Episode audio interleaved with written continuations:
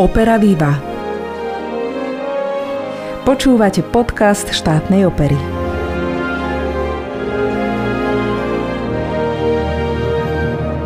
Skúšky, predstavenia, štúdium nových titulov, premiéry inscenácií, koncerty, pedagogická činnosť aj starostlivosť o rodinu. Kolobeh, ktorý sa v rôznych variáciách stále opakuje a človek by si povedal, že práca v divadle neumožňuje nič iné ako permanentnú umeleckú pohotovosť.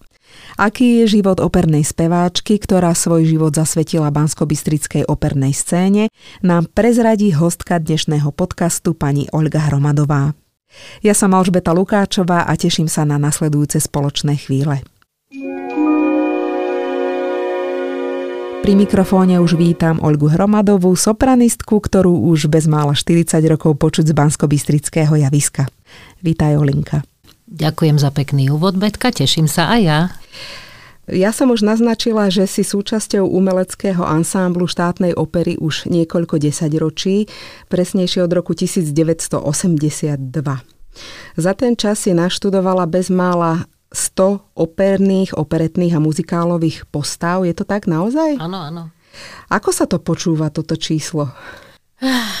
No vieš, tak sú dni, kedy to tak na mňa dolieha, že tie roky sa už hlásia, ale sú zase dni, kedy sa nadýchnem a ešte stále si poviem, no dobre, tak ešte ma obsadzujú. Zapadla som medzi mladý kolektív, solistický, orchestrálny, zborový, tak myslím si, že ešte snáď nejaký ten rôčik to sa dá vydržať, ale čo je hlavné, že ešte mám stále také divácké krásne odozvy, to je vlastne to podstatné, že, že si vravím, že ako ľudia reagujú veľmi pozitívne na moje predstavenia, takže snáď ešte mám čo ponúknuť a robím všetko preto, aby to malo tú úroveň, ktorá teda je adekvátna alebo je potrebná, aby bola.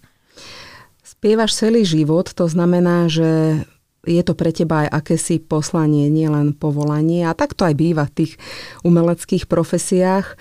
Bolo ti jasné už v detstve, že toto je niečo, čo ťa volá? Vieš čo, ja som to v detstve riešila tak, že to bolo v podstate taká, taká nejaká radosť. Ja som nemala ten zámer, že by som sa živila spevom vôbec, vôbec do svojich 15 rokov. V našej rodine sa veľa spievalo a dobre spievalo. Mala som obidvoch rodičov veľmi muzikálnych. Otec bol tenorik s takými zdravými stredmi. Takú prirodzenú muzikalitu vo mne pestoval. V podstate on, my sme bežne spievali dvojhlasne. Už keď bola sestra, tak úplne normálne trojhlas, bez toho, že by sme sa nejak trápili. Frázovali sme rovnako. Proste dostala som také základy muzikality naozaj v tej rodine. A ten spev ma sprevádzal od malička, skutočne od malička, ale tým, že som samozrejme bola na veľa vystúpeniach, veľa som súťažila ako teda dievča, tak 15 som sa dostala na celoslovenskú súťaž spevácku, ktorú som vyhrala. A to bol taký asi osud, lebo ako som spomenula, ja som nemala vôbec zámer ísť študovať spev alebo živiť sa spevom. A aký bol vlastne ten tvoj hudobný svet teda v tom detstve? Na akej hudbe si vyrastala? No tak predovšetkým to bola církevná hudba, ja som aj spievala v církevnom zbore, no tak v podstate tým, že pochádzam z tej skalickej oblasti, to už je to moravsko-slovenské pomedzie, naša rodina vlastní aj Vinicu, tak tam to je také spevavé, proste tá oblasť celé, to, že je to také úrodné, že sú tam vinice, že sú tam polia, tak tí ľudia sú strašne takí, až by som povedala, nasládlo v tej, v tej hudbe to tak znie, všetko tie nádherné melódie, čiže tam je môj základ, ten fundament toho, čo vlastne vlastne ma sprevádza celý život. Čiže ľudová hudba, ľudové ľudová, piesne. Áno, ľudové mm-hmm. piesne, to sú tie krásne moravské a oni sú vôbec nelahké, oni sú veľmi ťažké. Tam je hlavne to frázovanie, keď robíš tie dvojhlasy, trojhlasy, tam to veľmi musí človek byť vybavený v tou predstavivosťou e, harmónie, rytmu, proste to frázovanie je tam veľmi dôležité. Rovnako musia tí ľudia, ako keby jeden spieval, musia rovnako cítiť.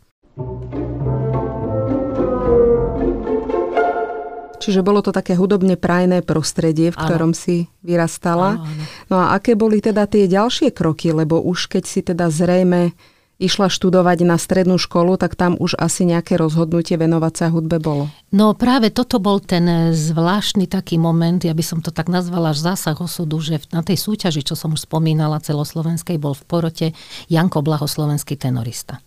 A on vlastne, keď ma počul, tak on normálne ma vyhľadal, zašiel za mnou a keď sa dozvedel, že ja som sa narodila v Skalici, že pochádzam z Radošoviec, on je teda bol skalický rodák, známy to, tak úplne vo vytržení tak povedal, no tak a čo ďalej, akože máš 15 rokov, no tak ja chcem ísť proste pedagogický smer študovať, no v žiadnom prípade ty pôjdeš študovať spev, lebo ty máš na to danosti. A dal si tú námahu, išiel aj za rodičmi, vysvetlil im, vybavil mi predspievanie v Bratislave. A tak sa vlastne moja cesta začala týmto jeho zásahom, dalo by sa povedať. Ja som potom išla pani profesorke Černeckej na konzervatórium, ktorá ma pripravila na skúšky, išla som na skúšky, bola som prijatá, no a študovala som tam vlastne tých 6 rokov, no a potom som išla skúsiť tým, že som si našla teda lásku na škole. My sme boli študentská láska s mojim manželom, on bol klarinetista.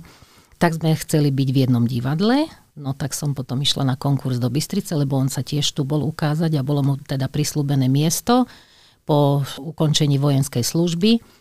Takže tým, že sme sa plánovali zobrať, tak sme chceli samozrejme spolu žiť, aby sme teda mali spolu jedno zamestnanie, tak ja som išla na konkurs, ešte som bola na začiatku 6. ročníka, keď už vlastne mi povedal vtedajší šéf, pán Čilík, že môžem okamžite nastúpiť ďalší mesiac, no tak ja som povedala, ja musím ešte školu skončiť, tak sa vlastne tento môj osud spečatil v Banskej Bystrici a tu som do dnešných dní.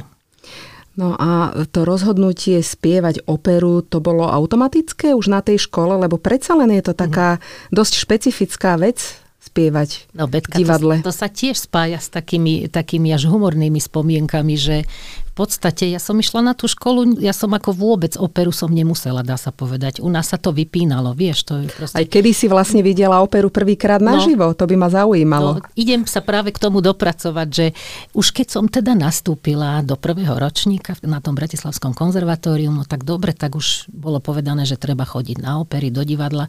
Tak ja som videla, Betka, prvú operu, to bolo na Verdiho Nabuko, a môžem ti povedať, ja som odišla po prvom dejstve úplne znechutená. A povedala som na druhý deň pani profesorke, ja toto nechcem spievať, mne sa to nepáči. Vieš, ja som vyrastla úplne na niečom inom a tým, že človek nedošiel do kontaktu, ono tá muzikalita, talent, aj proste isté také, akože aj by som chcela to vystupovanie, mňa to bavilo, vieš, tá dávka exhibicionizmu, každý z nás ju musí mať v sebe do istej miery, ináč by sa to nedalo zvládnuť.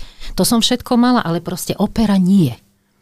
A vtedy viem, že eh, profesorka Černická sa strašne smiala a povedala, neboj sa, neboj sa, veď my to, my to nejako vyriešime. Ona vedela presne, ona ma mala prečítanú. Ja som k tomu prišla až v podstate v treťom ročníku, keď sme mali už operné štúdio.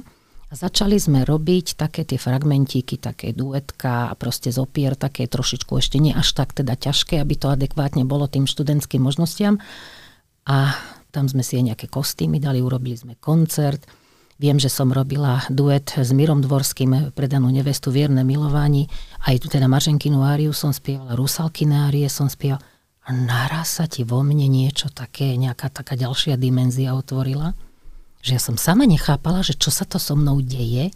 Ja som proste bola vo vytržení, keď som mohla výjsť a hrať nejakú postavu a proste pritom spievať a mňa to dostalo. Ja som potom sedávala v tom Národnom divadle, to proste na schodoch, my sme chodili na indexy, samozrejme aj koncerty, my sme ako študenti veľmi intenzívne sa venovali proste týmto veciam, ktoré sme mali dostupné, že stačilo, že sme teda ukázali index, že sme študenti konzervatória a neplatili sme žiadne vstupné, nemuseli sme sa nikde ohlasovať. Presedela som na schodoch, videla som množstvo predstavení a bola som očarená a povedala som si, toto chcem robiť, toto by som niekedy raz chcela. Takže Vánsko-Bystrická opera bola vlastne tvojim prvým zamestnaním. Áno, áno. Ja som nechcela ani inde, lebo tak vieš, boli také, ako že profesorka Černecká povedala, no veď, ale tak bo, mohla by si skúsiť aj inde a možno aj do väčšieho diva. Nie, nie, nie, nie. Takže ja som si tú Bystricu vybrala, pretože teda ten môj manžel už tu bol sa ukázať a hovorí, tak skús aj ty, uvidíme, podľa toho sa zariadíme, čo budeme ďalej robiť. No a to, čo som spomínala, teda, že to angažmá som dostala, tak sme teda obidvaja potom zostali tu a sme tu pôsobili a pôsobíme. No a aké boli teda tie prvé roky? No. Bol to stred s krutou realitou, alebo ste tu boli naopak vrelo prijatí? Ako, čo sa týka toho prijatia, to bolo v poriadku, samozrejme. Trošku som mala problém v tom, že tu v podstate chýbala jedna generácia. Že ja som prišla, ja som mala 21 rokov, som bola strašne mladučka ešte. Niektorí ešte len vtedy začínajú proste sa orientovať a ja mm-hmm. už som mhm. sa mala tým živiť. Čiže Vieš, škola je iné a prax je iné. A ja som to zistila ten prvý rok v divadle. Ja som chodila domov s plačom, Betka. Ja keď som videla, že čo, na tom javisku, ako sa to rodí, tá inscenácia, čo je to za kumšt. Vieš, my sme mali to operné štúdio na škole, ale to som urobila jednu rolu za celý školský rok. A tu v divadle musíš za v podstate plus minus za 6 týždňov sa naučiť postavu, spievať, hrať, všetko proste urobiť, inscenáciu od začiatku do konca. No to je nesmierne náročné, to je strašne krátky čas. Mm-hmm. Takže pre mňa ten prvý rok bol šok, doslova. Ja som hltala všetky predstavenia, ktoré sa tu hrali. Ja som každé jedno predstavenie pozerala už aj teda z tej zvedavosti, aj z toho, že aby som videla, ako to vlastne celé beží. Aj teda však manžel hral v orchestri, čiže no tak boli sme celé dne aj celé večery spolu v jednom. Takže tam som videla tú generáciu silnú, ako bola pani Dagmarohová, pán Babiak, Janko Zemko, pani Freserová, pani Lenhardová, no celá plejada, aby som niek- niekoho nespomeniem, proste bola to veľmi silná generácia. To bola v podstate ešte tá zakladateľská, áno, áno, dá sa povedať. Tak tá... tí boli v plnej sile, už aj skúsení veľmi. Áno, tí boli vlastne na vrchole vtedy. Mm-hmm. Takže ja som sa cítila strašne malinká. Ja, ja som ich zdravila 10-15 krát denne, ja som chodila, ja som hltala. Keď pani Vašicová operety robila proste všetko, tú gráciu a tú noblesu, čo si každý ten žáner alebo postava, čo si to vyžaduje, tak to sa musíš naučiť proste to len v praxi to na škole, to nemá šancu. Treba strašne, strašne veľa pozerať tých vynikajúcich spevákov, dobré inscenácie. Pre mňa to bolo, hovorím, ten prvý rok bol, ja som chcela odísť, ja som, ja som si myslela, že ja to v živote nedokážem, takýto obrovský kumšt zvládnuť. A bol niekto taký alebo taká, kto ti vyslovene pomohol, že ťa inšpiroval, alebo nejaké rady si dostala dobre od niekoho? No, tak vieš, zase celý život mám také sinusoidy, že vtedy, keď som padala na to dno, že som si prestávala veriť, v podstate som sa stala matkou. Čiže to bol ďalší šok, lebo som tu bola sama bez babiek, bez jakejkoľvek rodinej podpory. A ono, ten divadelný život je v tomto strašne zložitý, že keď chceš, aby ti rodina fungovala, musíš mať niekoho tretieho, kto sa stará o to dieťa po večeroch, pretože naše hlavné zamestnanie sa odohráva večer. No to bola aj moja ďalšia otázka, že vlastne divadelné manželstvo, to si aj ťažko viem vlastne predstaviť, že ako sa toto dá s no, menším dieťaťom napríklad. No vieš, teraz odstupom rokov ani neviem, ako sa to zvládalo, lebo manžel hral každé predstavenie, okrem toho si bral ešte iné povinnosti, pretože aj to finančné zázemie bolo dosť zložité. A tým pádom ja som bola sama na tú rodinu, sama na to dieťa a strašne som mala vždy výčitky, keď som išla večer preč od neho. Strašne som sa bála toho, že snáď mi to nebude raz vyčítať ten môj syn. Vodila som ho do divadla, miloval to tu proste od malička, dávali sme mu veľa lásky, všetko voľno som dávala, proste naozaj vedel, čo robíme a Zatiaľ teda nemôžem povedať, že by cítil nejakú krivdu. Dneska je z neho jeden vynikajúci, úspešný, dobrý človek, má svoju rodinu, mám nevestu, mám vnúčku, proste som spokojná, som šťastná, ale naozaj vtedy som mala veľmi veľa takých výčitiek v sebe, že, že ako to vlastne mám spraviť, že či mám byť matkou, alebo mám byť na javisku. Takže toto bolo dosť zložité. To je taká tá odvratená strana toho nášho života. Ale ja by som sa, Betka, rada vrátila k tomu, že kto mi vlastne no. v tej jame, v ktorej som sa ja ocitla interpretačne, pomohol, tak eh, bola to pani Dagmarohová, ktorej budem nesmierne vďačná do konca, kým budem na javisku, lebo ona presne sledovala tú moju cestu a ona nebola tá, ktorá by prišla za mnou a povedala, že viete čo, toto a toto. Ona čakala, že prídem ja.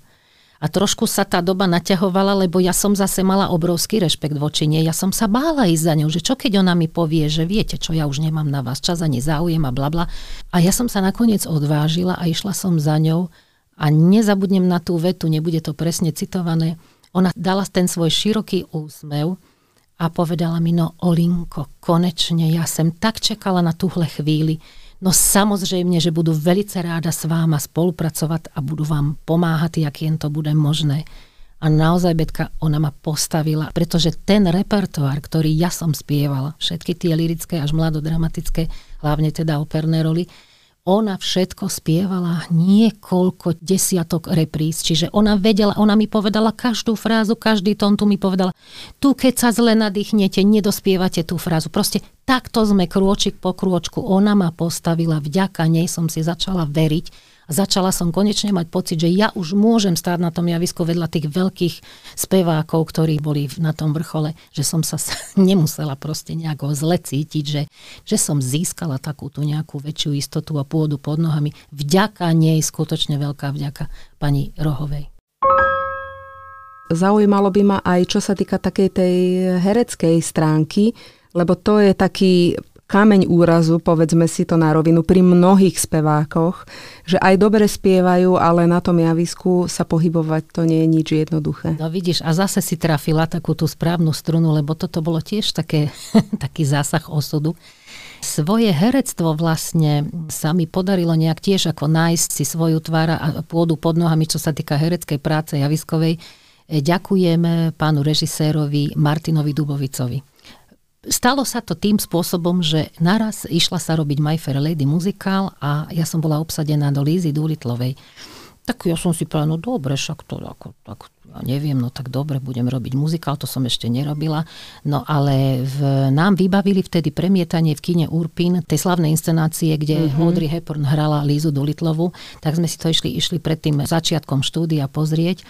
No a ja som teda prvýkrát tento film videla, tak kto to videl, tak to nemusíme rozoberať, aká je to úžasná bomba vec. Ja keď som videla tú inscenáciu, ja som do rána nespala samozrejme a som si povedala, no tak zajtra ráno idem vrátiť tú postavu, pretože toto ja nemôžem predsa zvládnuť, takéto niečo. Mm-hmm. To je nad moje sily, ja nemám muzikálové skúsenosti, to je proste rola obrovská, to je plocha herecká. Tak to aj bolo, že som ráno prišla na skúšku a pán režisér sedel v kresle a ja som išla za ním a som mu teda povedala, že to, ako je teda cez čiaru, že to je pre mňa veľké sústo, že ja potrebujem predsa len ešte nejaké herecké skúsenosti získať, že teda ďakujem za krásnu ponuku, ale že nie, netrúfam si na tú postavu. On sa zase široko sa usmial, tak jak tá pani Rohová vtedy v tom kresle a povedal mi, Devenko, ja som presne viedel, co vy udeláte. A on mi hovorí, sednete si tady vedle mne a začal mi rozprávať proste nejaké veci, začal ma ukludňať, ale potom povedal, nebojte sa, my to spolu udeláme. A z toho človeka išla taká istota, on mi tak veril, že ja som si povedala, no tak ty si ale hlúpaňa, keď to vzdáš. No tak to skús, tak predsa budeš mať skúsenú vedľa seba herečku, ktorá proste dobre, veď, veď inscenácia nepadne na tom, že či ty zlyháš, alebo proste tá inscenácia bude a môžeš sa veľa naučiť. Tak akože toto je vlastne aj výhoda týchto menších divadiel, že doslova ťa niekedy hodia do vody a ty musíš proste doplávať na breh, hej, teda už či tak alebo onak, ale musíš to nejako zvládnuť, hej. Takže on ma tak proste naviedol, tak ma presvedčil, ja som mu uverila a naozaj Betka, on so mnou robil navyše, on so mnou robil po skúškach, on mi vysvetloval, tie repliky sú alebo dialógy a celé tie scény, to, čo máš cítiť, ako ísť do slz, ako to urobiť tak, aby to ten divák ti zahral, ako urobiť tú lízu z toho prostého dievčaťa na ulici, tú jednu veľkú obrovskú dámu, ktorá proste obstojí v tom kráľovskom paláci tak aby to tí diváci tomu uverili, tak to bol veľký kumšt a ja som to s tým Martinom dala. A skutočne táto rola ma sprevádza celý život.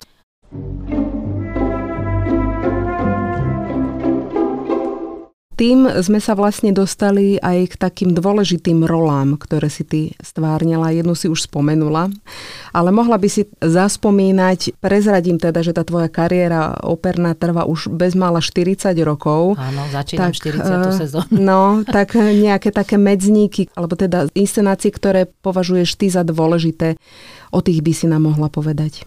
Vieš čo, pre mňa veľmi dôležité, ja keďže som robila všetky tri žánre, ono je to taký dosť tenký lat, lebo veľa spevákov na tomto vlastne končí, lebo to si vyžaduje e, obrovskú technickú disciplínu, aby si mohla spievať muzikál, za dva dní spievaš Pučínyho, proste je to veľmi tenký lat a človek buď teda vydrží, alebo skončí skôr. Spevácká kariéra veľmi neistá. Stačí, že, že spravíš jedno predstavenie do choroby, alebo že spievaš nejakú rolu, ktorá je cez čiaru, cez tvoje možnosti technické, tie hlasivky, oni proste okamžite reagujú. To je sval, ktorý je strašne citlivý a ktorý my si musíme tak veľmi strážiť a tak veľmi ho opatrovať a dodržiavať tú hygienu hlasu takzvané, hej, že musíš veľa spať, oddychovať, musíš vedieť, že kedy môžeš ísť niekam. Je to proste na úkor aj toho rodinného života, hej, že veľakrát nemáš víkendy, podstate odmenou je nám to leto, kedy máme teda tie divadelné prázdniny, lebo tie hlasivky tých 6 týždňov by mali byť, keď majú 10-mesačnú záťaž, tých 6 týždňov by mali byť proste v kľude. No takže ja som to nejak tak vydržala až do tej 40. sezóny, že stále ešte robím tieto žánre s tým, že teda naozaj, čím som staršie, musím viacej oddychovať a viacej cvičiť, hej, to je jasné, že človek už tú opotrebovanosť, ono zázraky sa zase nedejú, ale už teraz mám okolo seba kolektív mladých vynikajúcich spevákov. Tu je veľmi silná generácia v divadle a pre mňa je čest stáť s nimi na jednom javisku a veľmi zle by som sa cítila, keby som nejak proste už trčala z toho davu, že, že teda ja aspoň dúfam, že sa to nedeje, zatiaľ mi to nikto nevyčítal a pýtam sa naozaj ľudí, povedzte, ak nejaký problém, lebo niekedy človek sa aj nepočuje, vie, človek vôbec sa počuje trošku aj inak Takže ja som šťastná, že ešte patrím do tohto super kolektívu a je tu veľmi dobrá atmosféra, je tu tvorivá atmosféra a robia sa tu krásne veci a naozaj vydržať do takého veku, robiť všetko toto, čo sa mne teda podarilo, čo som mala možnosť robiť, tak je to aj pre mňa také, že ja ti poviem pravdu, že ja by som nebola myslela, že do takýchto proste veku sa dostanem a budem stále robiť. Mám 11 inscenácií, ktoré robím. Takže Eh, už tento covidový rok, ktorý prišiel, tak trošku som si aj povedala, že je, že to je celkom fajn, že ja už by som aj takto chcela žiť, že to bolo naraz toľko kľudu, mhm. čo som ja nezažila. Mne tak strašne rýchle ubehlo tých 40 rokov, že to bola stále krásne, veľa krásnej práce, ale aby som sa dostala k tým postavám, lebo trošičku možno zachádzam, tak z tej opery to bola jednoznačne Mimi. Pre mňa je najobľúbenejší autor Giacomo Puccini, jeho opery No a s tým vybavením, čo mám ja farbou hlasu, tak tá Mimi bola tak, že ja som sa dostala aj k tej Mimi, bol to môj veľký sen dlhoročný. No ďalej som mala Mikaelu v Carmen, takisto robila som viacero inscenácií, aj v Bratislave som hostovala v ich inscenácii Carmen. Marženku, strašne som ju rada spievala, lebo to ako keby presne pre môj hlas, je tam veľa strednej polohy, nízkych tónov, potom to ide do tých výšok, proste celý ten, to slovanstvo v tej hudbe mi ako veľmi pasovalo, dobre sa mi tá Marženka spievala. No z operiet, tak ja neviem všetky tie operety, ktoré som robila, už niektoré aj tretíkrát, to je ako tiež také unikum, že som prešla všetkými ženskými rolami, to bola Marica, to bola Čardášová princezna, že mala som možnosť spievať naozaj tie najkrajšie operety. No aj treba tá Vojvodkynia z a to bola zaujímavá rola, to sa mi strašne páčilo, že proste išlo to tam aj do toho jazzu trošku. No a muzikály samozrejme tá Líza, to je jednoznačne, to je topka. No a teraz ešte robím eh, Hello Dali. Samozrejme, ako si povedala, tých rolí bolo vyše 100, ešte som nejakých, ja neviem, 10-15 doskočila, čo som teda nerobila premiér, ale som dodatočne doštudovala, takže uh, už sa mi to tak začína všetko nejak aj zlievať. No ale hovorím, bol to krásny život, lebo strašne veľa peknej práce a tie roky ti utekali sezóna za sezónou a už zase ďalšie, ďalšie, ďalšie. A ja by som, ak mám teda tú možnosť, že takto sa môžeme o tom rozprávať, vlastne vyjadrila veľké poďakovanie vedeniu že som vlastne dostala tie ponuky a že som, no niečo ti sadne viac, niečo ti sadne menej samozrejme, ale nerobila som nikdy rozdiely v tom, že či spievaš to alebo to. Vždycky som mala pocit, že treba divákovi odovzdať maximum, čo v tebe je. Či už je to 100%, či je to 92, niekedy 80%. Vždycky tá snaha proste pre diváka, ten divák prišiel, zaplatil si a my, či máme dobrý deň alebo zlý deň, tak proste máme tú povinnosť a tú pokoru k tej práci, aby sme urobili to predstavenie čo najlepšie.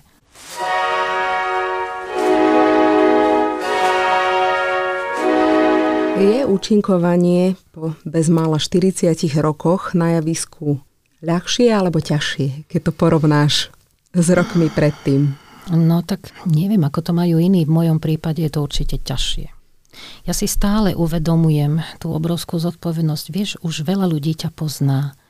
Teraz, no muža má riaditeľa, no tak si povie, no tak páne Bože, no tak ty musíš byť dochvilná, nesmieš sa pomýliť, nesmieš, no tak každý sa milí a ja sa teda niekedy pomýlim, ale teda mám tú snahu, aby to nebolo.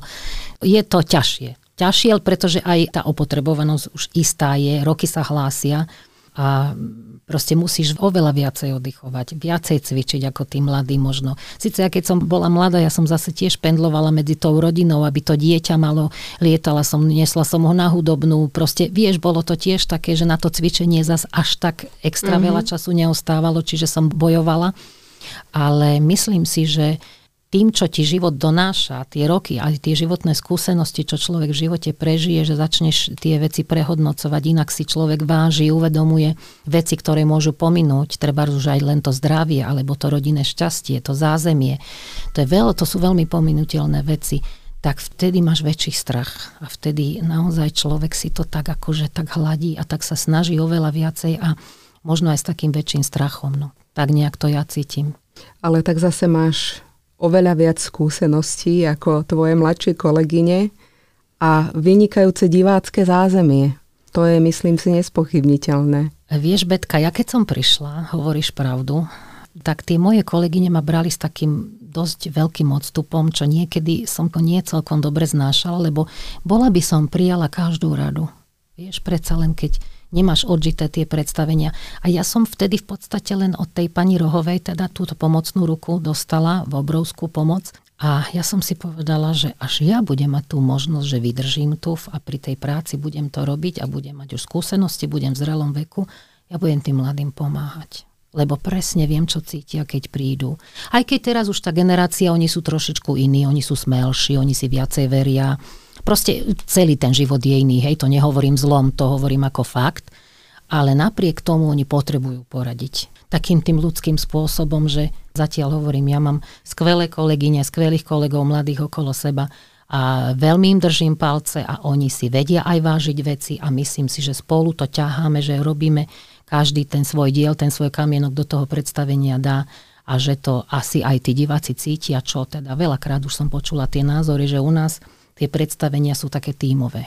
Že nie je to o tých jednotlivcoch, a napriek tomu, že niekto má aj maličkú rolu, lebo ja už robím aj tie menšie roly, už som proste v tom obore ďalšom, čiže nemusím sa cítiť menej cena, lebo aj to musí byť odovzdané s tým všetkým, čo k tomu treba a prispieje to k úspechu toho celého predstavenia. Takže toto sa mi veľmi páči a to neviem, či ešte v iných divadlách existuje. Ja prezradím poslucháčom, že ty vlastne v týchto dňoch niekedy si pripomínaš krásne životné jubileum, kedy naozaj človek asi trochu aj tak bilancuje, ale zároveň je ešte pri sile. Tak hodia sa sem tým pádom aj tie otázky, ktoré sa pýtam každého, že čo si praješ vo svojom súkromnom živote a čo v tom pracovnom? No, začnem od toho pracovného, aby som to tak nejak ľudskejšie dokončila. Čiže profesne ja už mám splnené sny ja som veľmi spokojná, ja som mala nádherný život umelecký, mala som krásne roly. Viem si to vážiť, vedela som si to vychutnať, robila som maximum, aby teda naozaj divák nemal pocit, že bol oklamaný. No a som za to vďačná. A čo sa týka súkromia, tak tam v prvom rade e, moja najúžšia rodinka, ako som spomínala, že syn už má rodinu, robí nám veľkú radosť, mám skvelú nevestu a mám 15-mesačnú vnúčku Soničku, s ktorou som strávila teraz skoro celé leto a som tak nabitá, už ma prestali klby bolieť, proste všetko, lebo to dieťa to je ako raketa, to je nesmierna energia. A uvedomujem si tú obrovskú hodnotu, že sme zdraví a že dostala som taký bonus od života, že mám toto vnúča. Lebo dneska je to zázrak, keď sa narodí zdravé dieťa. Takže ja som nesmierne spokojná a hovorím si, to mám teraz také úžasné obdobie, klopem si, lebo prešla som všeličím v tom živote, ono aj to zdravie nie vždy je tak, ako má byť a človek kade čo zažije, ale to si myslím, že máme všetci Takže potom si uvedomíš, že aké úžasné poklady, aké, aké veci sú ti dané a ako s tým máš narábať, ako si to strašne treba hladkať a treba byť z toho šťastný, lebo veľmi, veľmi ten dnešný svet je o iných hodnotách a ľudia proste mali by sa zase vrátiť k tomu, čo je podstata života. To je to zdravie a to je tá rodina. Olinka, veľmi pekne ďakujem za rozhovor. Prajem ti krásny, šťastný, zdravý a naplnený život. Ďakujem veľmi pekne, Betka, ja som šťastná, že som tu mohla byť. Bolo mi cťou a ja tebe tiež želám všetko dobré a ďakujem.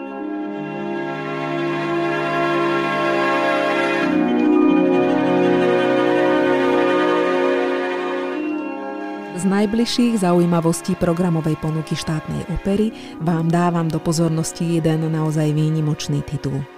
23. septembra o 18.30 uvedieme dernieru autorskej inscenácie Milana Sládka Dubčekova jar. Už meno tohto autora, svetoznámeho míma, naznačuje, že ide o veľmi netradičný titul v repertoári nášho divadla. Je to naozaj tak. Toto dielo vzniklo v roku 2018 pri príležitosti 50. výročia pražských udalostí roka 1968. Cieľom inscenátorov bolo sprítomnenie atmosféry túžby po slobode, ktorá sa v týchto dramatických dňoch niesla celým Československom a viazala sa predovšetkým na osobnosť politika Alexandra Dubčeka. V našej inscenácii sú použité autentické filmové záznamy, svetelné efekty, tanečné aj herecké čísla. To, čo však toto dielo robí nezabudnutelným, je predovšetkým sugestívny pantomimický výkon majstra Sládka. Predstavením si zároveň pripomíname z té výročie narodenia Alexandra Dubčeka. Neváhajte teda, máte poslednú možnosť zhliadnúť toto originálne dielo. Ešte zopakujem, že ho uvedieme vo štvrtok 23. septembra o 18.30 v štátnej opere. To už je pre túto chvíľu všetko, čo sa do dnešného vydania podcastu Opera Diva zmestilo. Budeme sa počuť presne o dva týždne. Lúči sa s vami Alžbeta Lukáčová, majte sa pekne a do počutia.